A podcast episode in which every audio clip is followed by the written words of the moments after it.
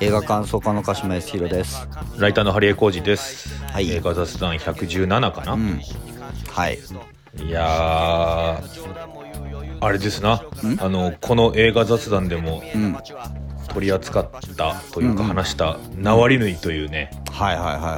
はあのぶっ飛びこんなこと本当にあるのかよドキュメンタリーがありますけどもいはい、そこで描かれていたナワリヌイさんという、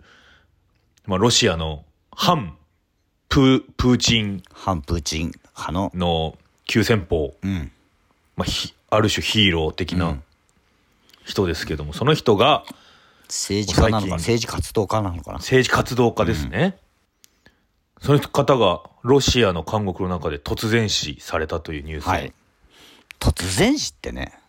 ねもうあの本当ナワリヌイはですね皆さんあの配信で見れますからう、んあのーぜぜひひ見ていただくと、うん、ナワルニーさんが突然死だったのかどうかいやこれ言わずともわかると思います殺されてんじゃんい 言っちゃったよやもうもうこれ確実ほぼ確実に殺されでてるもさもう大体の人は反プーチン派でさうん国に捕まってさ投獄されてたら別にそんな悪いことしてないのにさ、うん投獄されてたってなったらさうんそりゃそうだろうと思うじゃんそうですねそりゃ大体の人がそりゃそうだろうと思うじゃんうんでもさ一方でさ、うんそんな雑なことするとも思うじゃんそんな分かりきったことすると思ういいやそう政治犯をが獄中で突然死なんて分かりやすすぎ るとそうそうそうそうそういくらなんでもねそんなことやったら政治もね法律もあったもんじゃないじゃないかと、うんまあ皆さん皆さんお思いになるでしょうけども、そう思まあっなたわ人はこそ、ナワリヌイのドキュメンタリーを見てくださいはいほんと雑です雑なことばっかしてるからうんプーチンはねいやだから本だから当にねもうねこういうことがあったから余計さそのドうんキュメンタリー見てさ、うん世界ってこんななのかってねい思うよねやだから前回のフクロウとかもそうですけど、うん偉い人が悪い場合どうすればいいんだっていうねまさしくフクロウはそうだよね、うんそうそうそう偉い人が悪かったらもう目つぶって黙っとくしかねえじゃんっていうってねいう、あだからあれかフクロウはうん、暗殺ってことだそうそうそう 偉い人が悪かった場合暗殺しかないってこと暗殺しかないっていうね、だそれでもあれでですからね、だからその主人公は生き延びますけども、あの無無実のねあそうね子供とかが島流しになったりりしてますからねいやだから本当にだから本当にこのロシアで起きてることとか、まあ、あと今イスラエルで起きてることとか、でまあ日本でも起きてるんですよ、んあの万博とかも含めてね、あのもうだから昔からそうだったのかもしれないしいやでもそうなんだよな第二次世界大戦の話を聞くと本当にみんな雑ですからねそうねうんうん、だからまあそうそれでまかり通ってきちゃってんで世界っていうのはそだからここで、えーこう割とこう SNS とかでみんなが知るところとなったこの事実を、ううんこっからどうすんだっていう話ですよねいやそうですよ我々はす少しでも雑ではない生き方をしなきゃそいうけでないなすとねだからナワリヌイさんがうん、前ドキュメンタリーの中で言ってましたけどうん、悪人がのさばってんのは善人が行動しないからだっそていいことを言ってますけどまあ本当にそうだなと思いますよ、うそうですよいやいや本当にナワリヌイ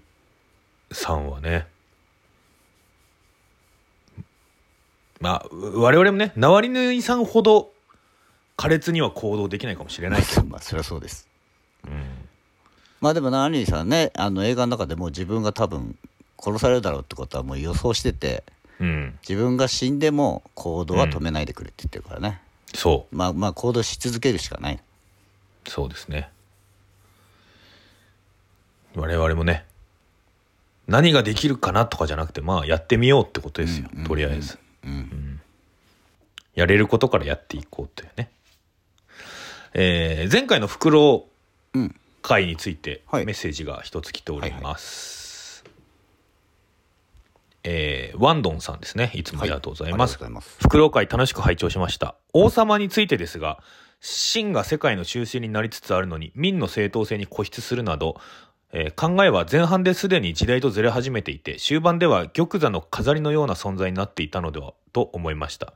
うん。確かにね、もうその玉座の周りが散らかりまくっていて、ん周りに誰もいないっていう感じでしたもんね。うん。うん。狡猾で有能な大臣たちが国政を担っていて、王の死亡に際しても実務上バタバタするけど、うん。死因あいいよいいよあの人もう年だったしというような感じかなと思いながら見ていました確かに。そうですねだからまあなんか一応事務的に死因とか書かないといけないんで、なるほどね。ラストね。うん、主人公にまあ死因何だったんですかって聞くけどうんうんうんもう別にまああまあ逆に死んでもらって先生だねっていうような感じだったうん。まあ確かにな。んまあ相当、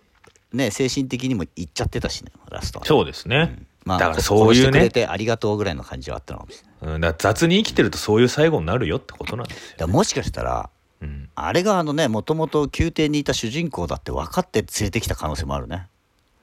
ああ、なるほどね。そうすれば何らか復讐をすうるん。かもしれないから。ううんん。うんあとまあこっちからもしかしたらどっかで、うんあのやっちゃってくださいって言っても確かに確かに。問題ない人間ってことねで、何かそれが明るみに出す問題になったら、その主人公の独断だってそうそうもうせいにしちゃえばいい言わっけてだきし切り捨てちゃえばいいんだから、それはそれで怖い話だな。まあでもまあそうそういう政治劇の一面もあるからさそうですね。そそあのそこは本当にすごいシビアに描かれてんだよねうん。そこもすごい面白いところいや、面白い映画だったな、フクロウは。さてさて、ということで、はい今回は、うんアリアスター最新作、はいボーアを恐れている。あ難問これは逆に言うこといっぱいありすぎて言うことがないっていう かねまあひ引っかかるとこしかないっていうかね、引っかかるとこしかないうん、逆に引っかかったら見れないっていうのあるしねうんあのーでしかも3時間ですからこれ3時間なんだよな3時間なんですよこれ明確に長えっていう部分ありますしね明確にそうだねあうのーん確かにあの1時間ドラマを3話分見たぐらいの感じですそうそうそうあのフラワーズあキラーズ・オブ・フラワームーンとかはやっぱ3時間あってもあっという間でしたっていう感じですけど、んボーは別にあっという間ではないですよねあのーいや、見れるよ面白いからうん見俺れるけど実は1日で2回見たの俺え二2回見たんすかあのさ3時間じゃないうんでさうーん多分仕事前とかに行くとなるとうん9時ちょうどの回とかを見ないといけないの確かに確かにだからそうすると俺ここ子供の保育園9時まで9時に送りに行くから見れないのよ多分だあかあら仕事前に見に行くのもう無理だなと思って、はいはいはい。休みの日にうん。 2回見たのへえ。しかも疲れちゃうからそうなんだ。 1回見て昼間うん。に、うん。うん。で次の回の3時間空けてはいはいはいはでい。夜の回でも1回見たから9時間見たへなーず つでも2回見あ2回目の方がね面白いああ、でもそれはそうだと思う。2回目の方が面白い映画ですよね、多分ね。見れる。るし全然、うん。あと1回目でやっぱり結構集中力切れて見逃したところ割とあうんの第2、3幕目の森のパートとかはあそこ長いであすそこよね。やっぱ長りいね。し、もう空想世界に入ってるからうんも。うかなりあの見逃してるとこあったんだけどうん。あの2回目見たらねそこも割と補補填されてねうんうん。すごい。ねあの理解度も上がったしうん。あので2回目でもうん。 「なんじゃこれ」っていうのは必ず「なんじゃこれ C」は「なんじゃこれ」と思いや、思うでしょう。う。うん、でああと別にうんなんか、謎解きっていうかね、種明かし的なものはね、なんかあるにはあるけど、うん全部がわかるわけじゃないじゃないですかう。んわかわ全部わかるわけじゃないけど、うん。うん、でもなんとなくあの話の骨格とかさな、うん何をしようとしているのかとかさわ分かるじゃない。なんかそれ自体は別にうん、だでし、なんか、めちゃくちゃ斬新とかじゃないですようね。ん、そうでなんだけど必ずワンパートに一つは「なんだこれ!」っていうシーンそうがそうそうそうそうあってそうそうそうでよくよく後々考えてくるあその「なんだこれ!」にもちゃんとストーリー的なつながりがあるってことは分かってくるんだようんうんうんでそこがまた面白いところなんだけど単純になんだこれと思いたいというところでもすごい、楽しめるからあとね1パート目、うんあの某がえっとあの死ぬほど治安の悪い街ねスラムスラムパートうんあそこが面白すぎるあそこは面白いあそこすあだからね、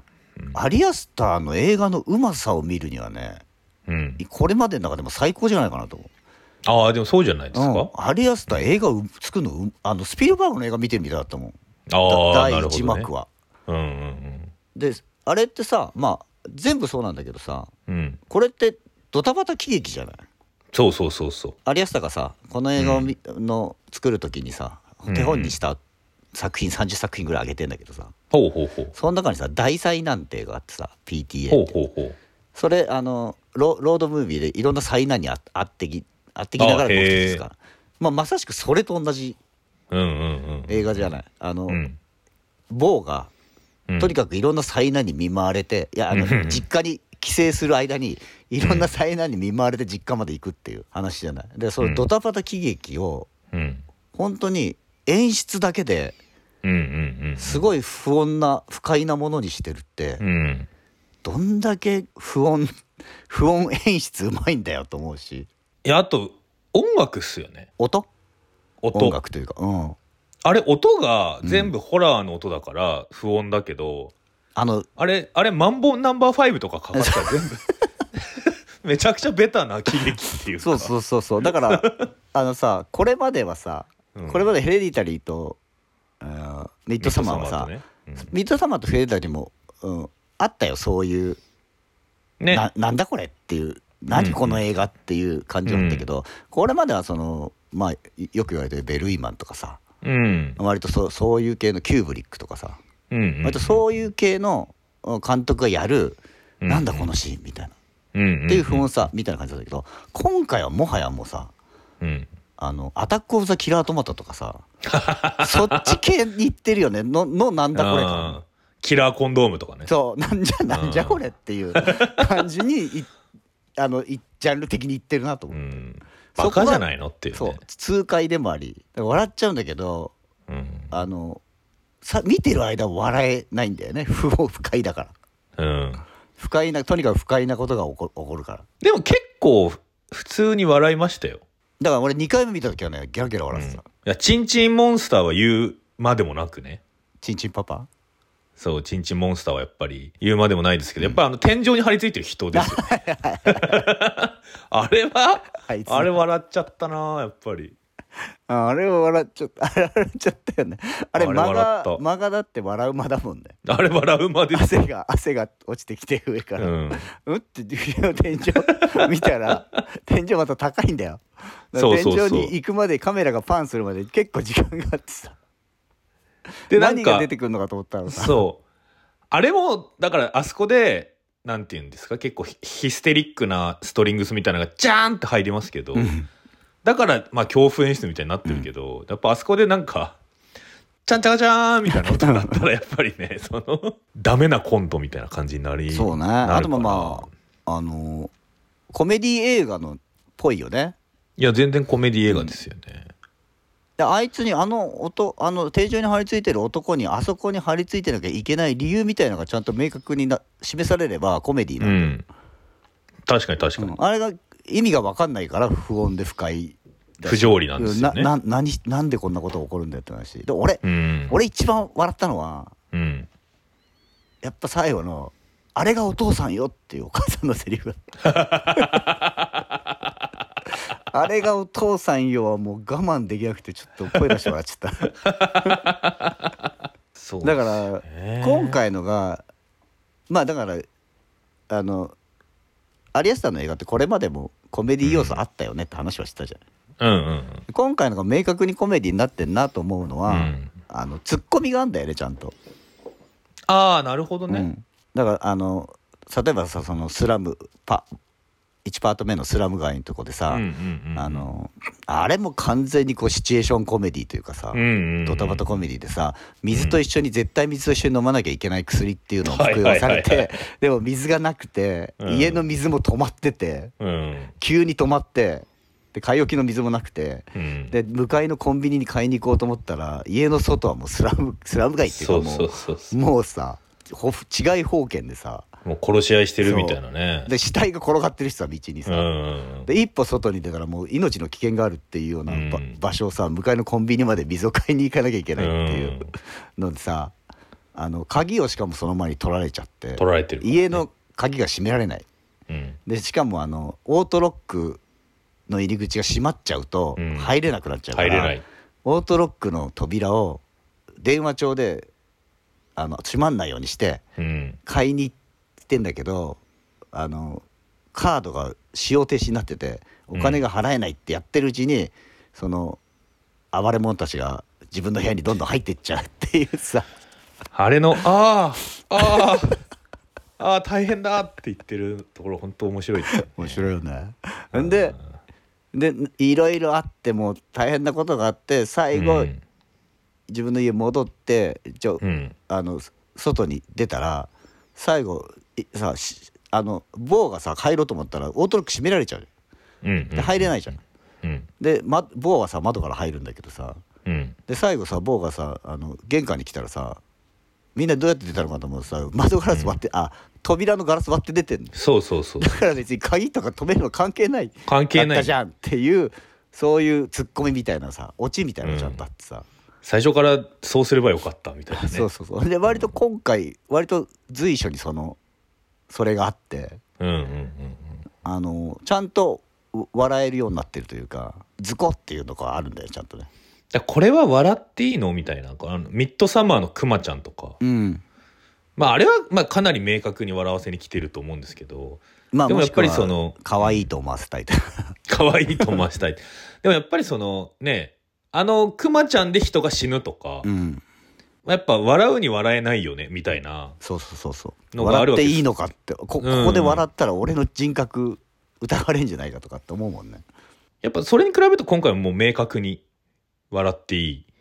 まあやっぱ人人が張り付いてるとか、うんあとやっぱりあのねジーブスジーブスが追ってくるから、ジーブスねうんあの窓をあの腕を十字にクロスさせてバリーンって割る 割っていけるシ ーンとかやっぱあれとかは笑っちゃうよなっていうあのー某が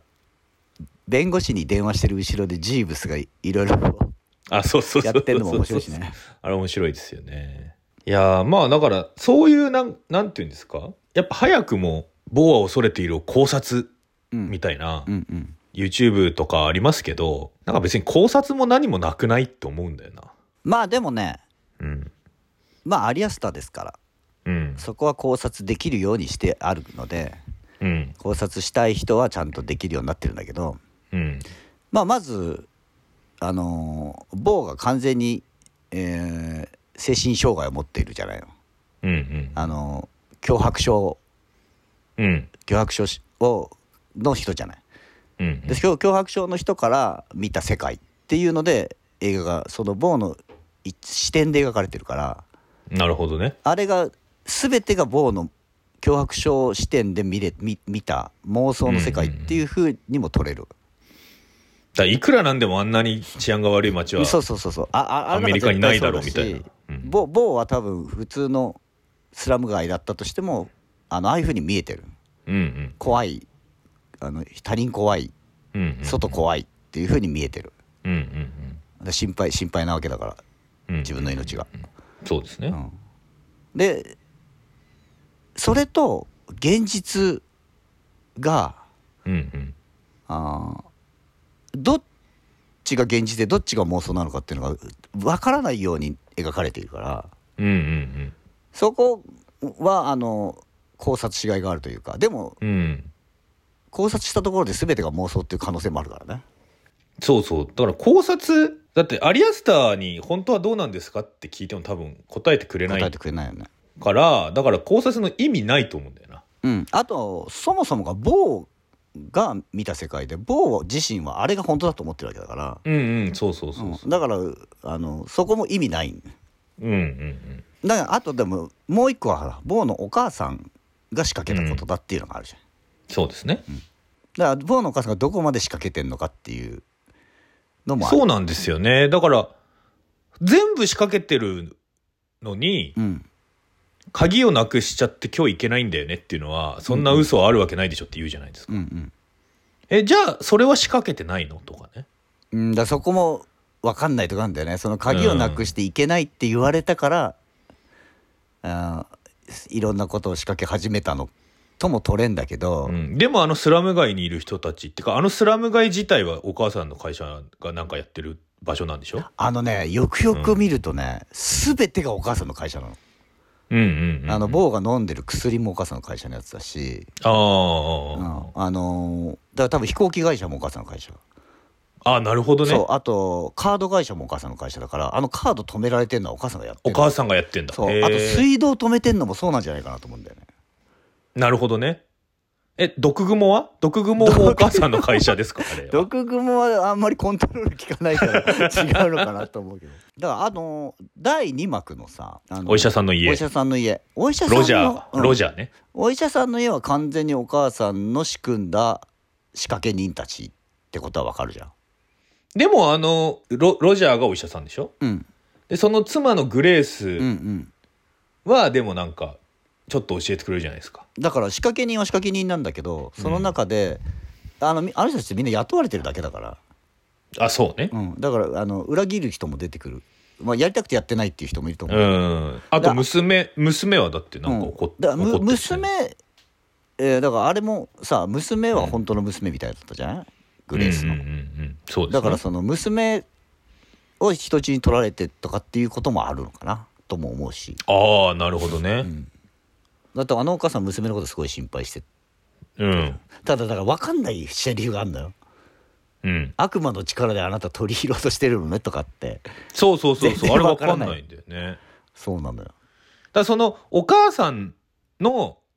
何でもできる権力っていうのを悪魔の力って言ってんのかなうんあそう,、ねもうそうそうとも取れるしねうんだからあの最初のさ映画始まる時にさうんいろんなロゴが出てくるけどさお母さんの会社のロゴ出てくるんだよね M MW MW ね俺たちが MW 一回社見た時このロゴなんだろうと思ってたんだけどお母さんの会社のロゴだったんだよ、でもやっぱそれとは別にやっぱロジャーとグレースはあの亡くなった軍人だった息子のパパズルを作ってて だかはいらその関係なくやべえ家族だなっ ていう関係なくやばい数があのロジャーとお父さんのロジャーがさ最初に出てくるファーストカットのさ、うんロジャーが出てきた時のさまるでうデんィズニーキャラクターのよう な笑顔がさそうそうそうそう逆に怖いんだよ、怖いんだよな全く信用できなくてすごいですよねうん、でそ今回もまあ死に方が凄まじかったね全てそうですねあのアリアスターはさうん顔を潰れて死ぬっていうのになんかあんのかまずねお母さんが死んだってなうん言われた時のお母さんはねだってそのシャンデリまあアが落ちてきて顔が潰れた、顔と頭がないってねあの配達の人が言ってねまあ、それはまあ理由があるんだけどまあ理由がありますけど、ね、あとあの最後のさ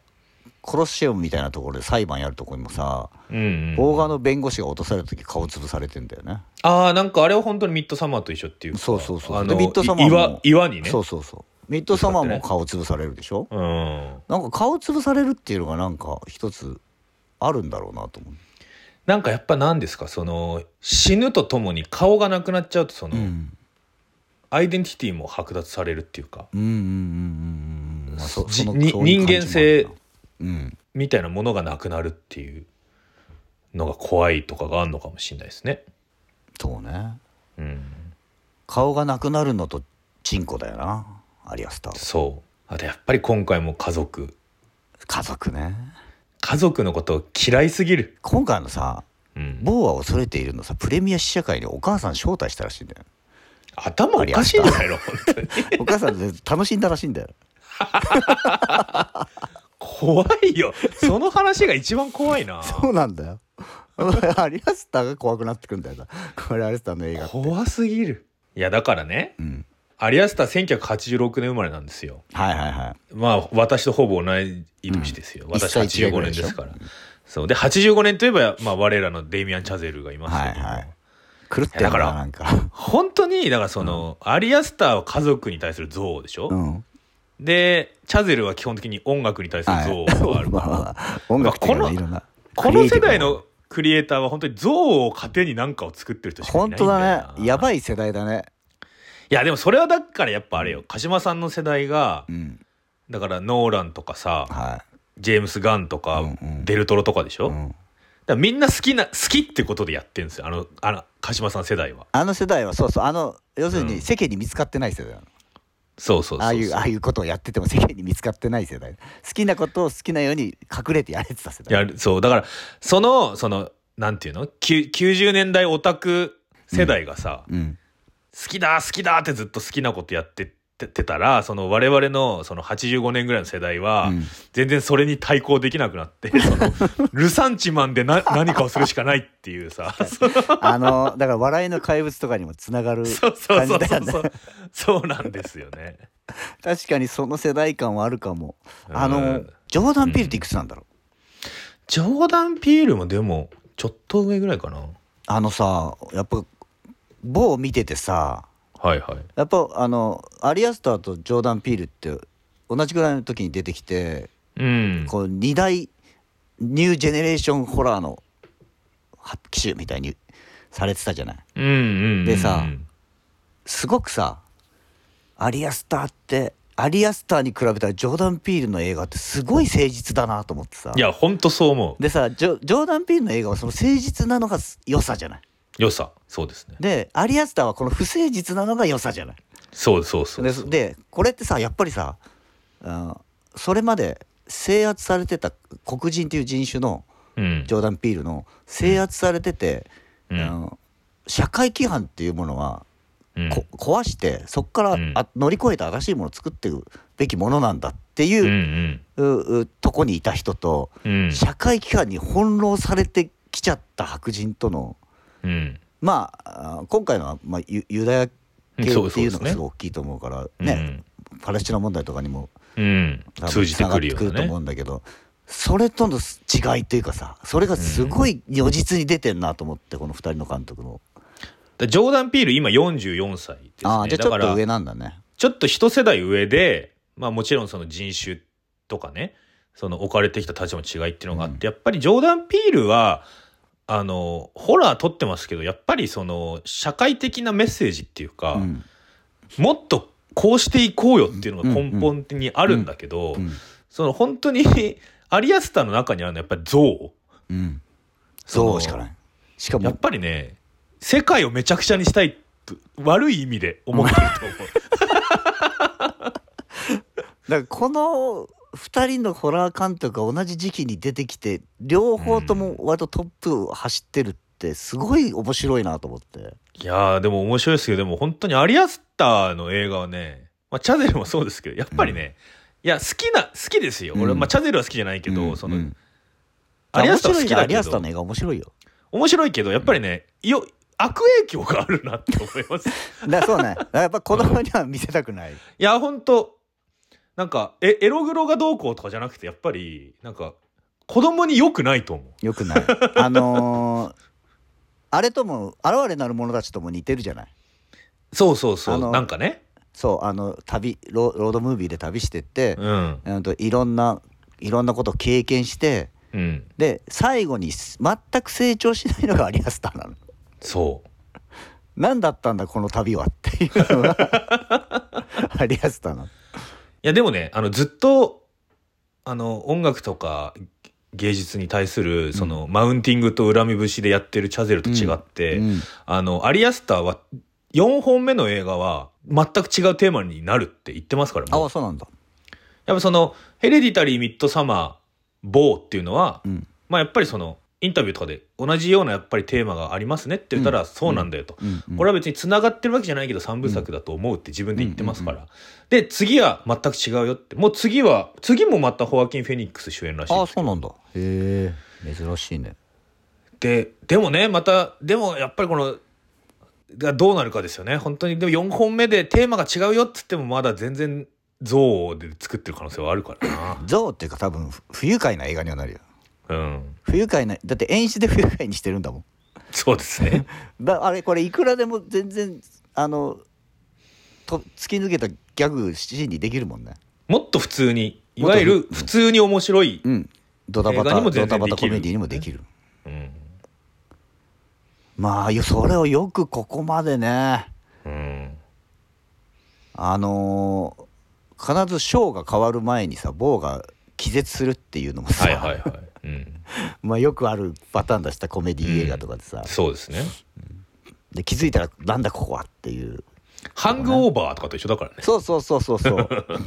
ほんとそうなのよ作りは、うだんから笑笑って正解なんだけどうんなんかね1回目見た時は笑えなかったな俺、うんあまりにも神経症すぎていやもうだってそうなんだよなだだしやっぱあの私もほらあのけ結婚したばっかりなんで、んいやそんな家族家族もいいじゃんっていうふうに思いましたよそのそんなに言わなくたってみたでいもな気持さちにはちょっそとなっのなんていうのたうんあのアリアスターが持ってる、うん家族への家族の呪いみたいなうんものがさ、うんのさ突端みたいなものがさすごい共感できるようなとこで作ってるじゃん。あの、うん今回のもなんかお母さんがさ、まあ、じたまには実家帰ってこいってうっせえんだよなみたいなところの共感じゃん。あこれはでも全員あるあるですぜよあるあるでしょ、やっぱりねでさ実家帰ってくる来いって言うからまあまあ帰るけど、うん帰ろうと思ってたら家の鍵盗まれてあれやべえこのまま帰れねえよって思ってお母さんに電話したらさあのすごく「う今どこなの?」みたいにしてすごうんいワクワクして出られてさ「いやちょっと鍵盗まれてちょっと帰れないんだよね」みたいにしたらさ「ああそうなの」 みたい なテンションそにう急になられていやだから鍵取られたじゃなくてもねそのやっぱりいやちょっと仕事でトラブっちゃったから今回正月帰れないかもみたいな時の、うんあっそうみたいな、そそうそう別にいいけどみたいなのなんかあなたの生活の方を取るのみ たいなやつは本当にあるあるじゃんこれこれはあるあるですそうかそうら、だっね、て誰でもわかるる、じゃない、そうそうでそそこをさやっぱりあの脚本にしてるのってすごいうまいなと思って、ううんバリアスターすごい映画作るのうまいんだなと思ってそのあるあるから出発してでも基本的にこの映画の9割5分ってないないじゃないですかないないですよあの、あなたのお父さんはお母さんの中で死んだのよとかっていうのを 子供には言わないからね言わないからねあと急にね絶対俺も副上司する運命なんだと思ってたら相手の方が死んじゃうっていうのもあれもなんかもうわあけれわかんもないですさうんあれ明らかにさ死んだ後にさ、うんあの死んだ方のエレインかうん、エレインのさ遺体をさ運ぶ時にさ明らかにあれ人間じゃなかったよねうん、あれ固まってましたよだよねしかも軽々と持ち上げてたでしょうんダラーンってなるもんね普通遺体だったら、なりますよ死後硬直って言ったって早すぎますから、でそんなのいくらでも隠して取れるじゃないうん運ぶシーンなんか,、うんあれでも明らかに人間の遺体じゃないものを運んでるっていう風に見せてたもんね、ロボットっぽかったですよねそうそうそうだからあれもねよくわかんないんだよねわかんないであれもお母さんが仕組んだのかもしれないしうんあとあの医者医者家族の家でさうんチャンネル78はいはいは見せ見せられてさい、うん、自分の生活あの某がの監視カメラで監視されてるっていうのがわかるじゃん、うんで巻き戻したらさちょっと前に戻ってさ、早送りしたらさ、未来が未来がそうそうそうそあれもわかんないんだよなううんな俺あれでもしかしたら某ってもしかして死んでてああ今はの際で走馬灯を見てるってことなのかなと思った、うーんあのさ、えーお母さんのすあ実家帰ったらさお母さんの葬式終わっててさ、うんお母さんのあのおおおひつのさ棺桶のとこにさ、うんお母さんの名前が石板で彫ってあるじゃんはいはいはいでそこにさ某のもあったでしょあったお父さんお母さんあれ某おってね父さん、ハリーってあれお父さんじゃないですかお父さんかもしくはうん双子ああそういうこと双子説もあるんだよあ双子説あるけどでもお父さんの方あれ生年月日書いてましたよ生年月日っていうかあでも48年からあ74みたいなってことはあれやっぱり墓石でしょ墓石だと思うで某のがあるってことでしょでも某はその75からって書いてあったんでその没年が書いてなかあった墓地には書いてないのか、うんじゃあもう死ぬ前に作ってるってこそとうーんでハリーはお父さんかうだと思いますねねあれもよくわかんないしさあの屋根裏にいた歩あの屋根裏にいたのはパンフレットとかあとホームページで見れるあのうん解解析うんページみたいなのによると双子の兄って書いてますけどあそうなんだでもそうなのっていう感じもします確かにねうん確かにそうなんだよ、うんそうしちゃうそうしちゃうとちょっとまたちょっとおかしなところも出てくるうんなんか私は最初はその某のもう一つの可能性っていうかそうね、ううんん、こうこうこうこうだった棒ねそうあとなんか人格が分離しちゃってその別人格としての某があっちにいるとかなのかなっていう気はしそうましたねけどでいろいろ考えられるんだけど、そんなこといくら考えてもうんちんこお父さん出てきたらうんもうどうでもいいっていうか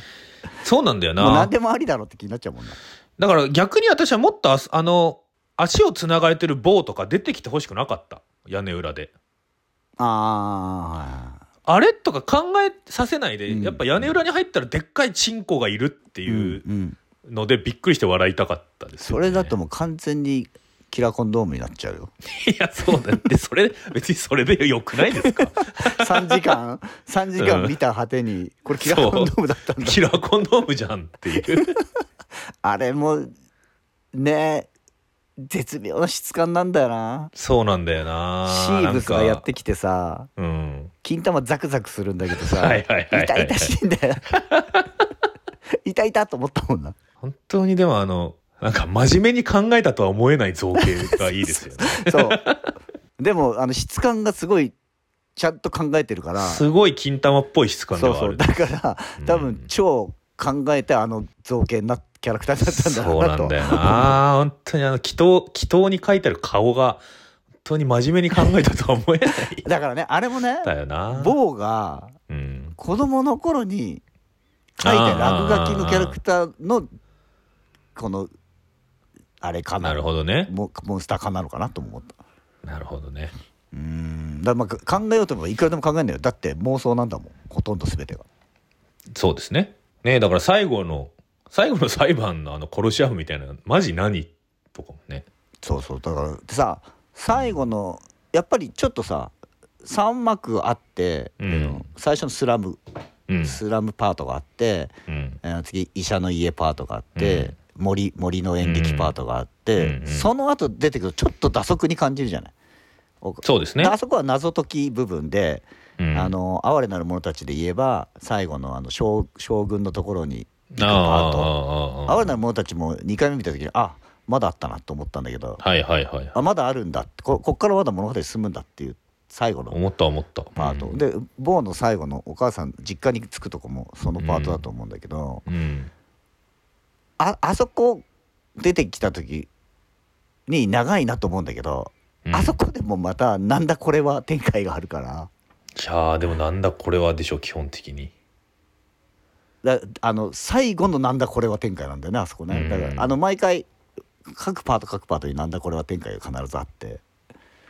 だからなんか構成的には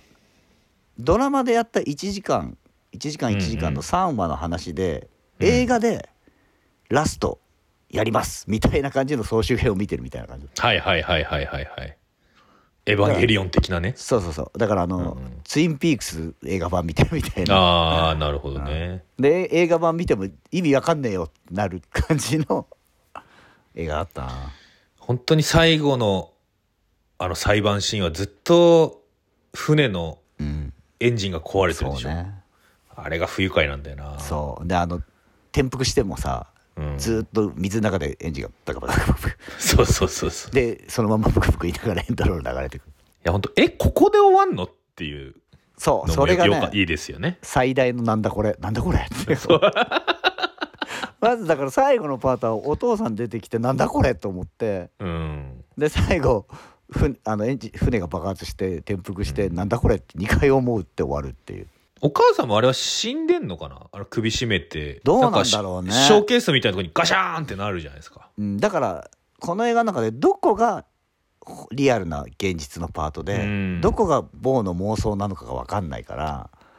あのもしかすると最後の裁判シーンは完全に某の妄想の可能性はでかいよね。あの要するにはおお母さんへの贖罪というかうん。で、えー自ら自分で妄想の中で自分自ら裁判に受けてうん有罪になるっていう、いや、でもあの、最後にお母さんが首絞めちゃった後に、館を出て歩いてる時のホアキン・フェニックスの顔すごかったですよ。うんあのーうん赤塚不二夫のキャラクターみたいなそう そうそうそうそうそうそう。こんな絵に描いたような包茎があるっていうと漫画、完全な漫画だったんだよな。ねでずーっとカメラの方に歩いてくんだけどそあれって普通さあの感じで撮ってたらさあの画う。角で、うちゃんと、家が全部全景入るように撮っうてんうる、んうん。で遠くからほうけた顔のはあホアキン・フェニックスが歩いてきて、うんあれは普通だったらあのまま固定のカメラでカメラの外に。に歩いていくんだよ、うんでもさ近づいてきたらさカメラ引くんだよね、うんうんあれが気持ち悪いんだよなんかなるほどね、なるほどね。だからああああいうなんか生理的な気持ち悪さっていうのうがん有安さんの映画にあって普通だったらここまでで切るのにうん。もっと追うみたいなうのんがあうんっうんてだから今回もさあのーヘレディタリーの時にあったさあの妹を事故で殺しちゃったお兄ちゃんがうんうんうんうんうん家に帰ってきてうんあのそのまま自分の部屋に入って寝て、うんでも寝れなくてうんそのまままんじりともせず朝を迎えてでずっとおお兄ちゃんのその寝室をカメラ映してんだけど、うん朝になったら音でお母さんが起きて、うんうんうん庭に出てって妹の首なし死体を見つけて、うんギャーって叫ぶとこまでやるっていう、あれがヘレディタリーで一番嫌だってうん俺言ってたけど、ミッツ様の回で言ってたけど、うんあのなんていうのやまない雨はないがない状態はいやみませんっていうねあ明けない夜はないがない状は態、い開け開けませんっていうで今回も さスラムパートでさうんあの坊が寝てたらさうん音量ちっちゃくしろって、はいはいはい音楽の音量ちっちゃくしろって紙が入れられてさ、うんでじえーそんな音音楽なんか鳴らしてないのにと思ってたらさ急に夜中にとち隣の部屋からうん大音量で音楽が流れてくるだあれはなんていうんですかあっちが報復的にでかくしたんですかねそれともあれは俺妄想だと思うあのスラムパートってほとんど妄想か幻覚かはいはいはいはあの医者からもらった薬服用したことによって幻覚見てるか、いなるほどねううんん、であとは過敏になっちゃってるかどっちかだと思う、うんうんでだってあんな壁が揺れるほどさ、うんうんうんおああんなならないじゃないどならどないんなですどんなサウンドシステムだよってなるじゃん 普通の家庭でゼップ東京ぐらいのサウンそドうそうシステム必要ですそうで壁にあのスピーカー押し付けてるぐらいの感じだったようんうんだからそれがさ夜中になってさでそれも我慢して寝ててさうんで寝てて朝光がさして明るくなって朝なんだけどそれでも大音量で音楽流れてるっていう,、うんうんうんうんあのヘレディタリーのあのパターンと同じになって、うんうんうんこれが嫌なんだよなアリアスターはって思ったのよこの朝になっても悪夢が終わらない感じ気分で眠ることができた The building gets destroyed まだまだ昨日は明後日のようには俺を解放してはくれず死ぬまでに一度は宇宙に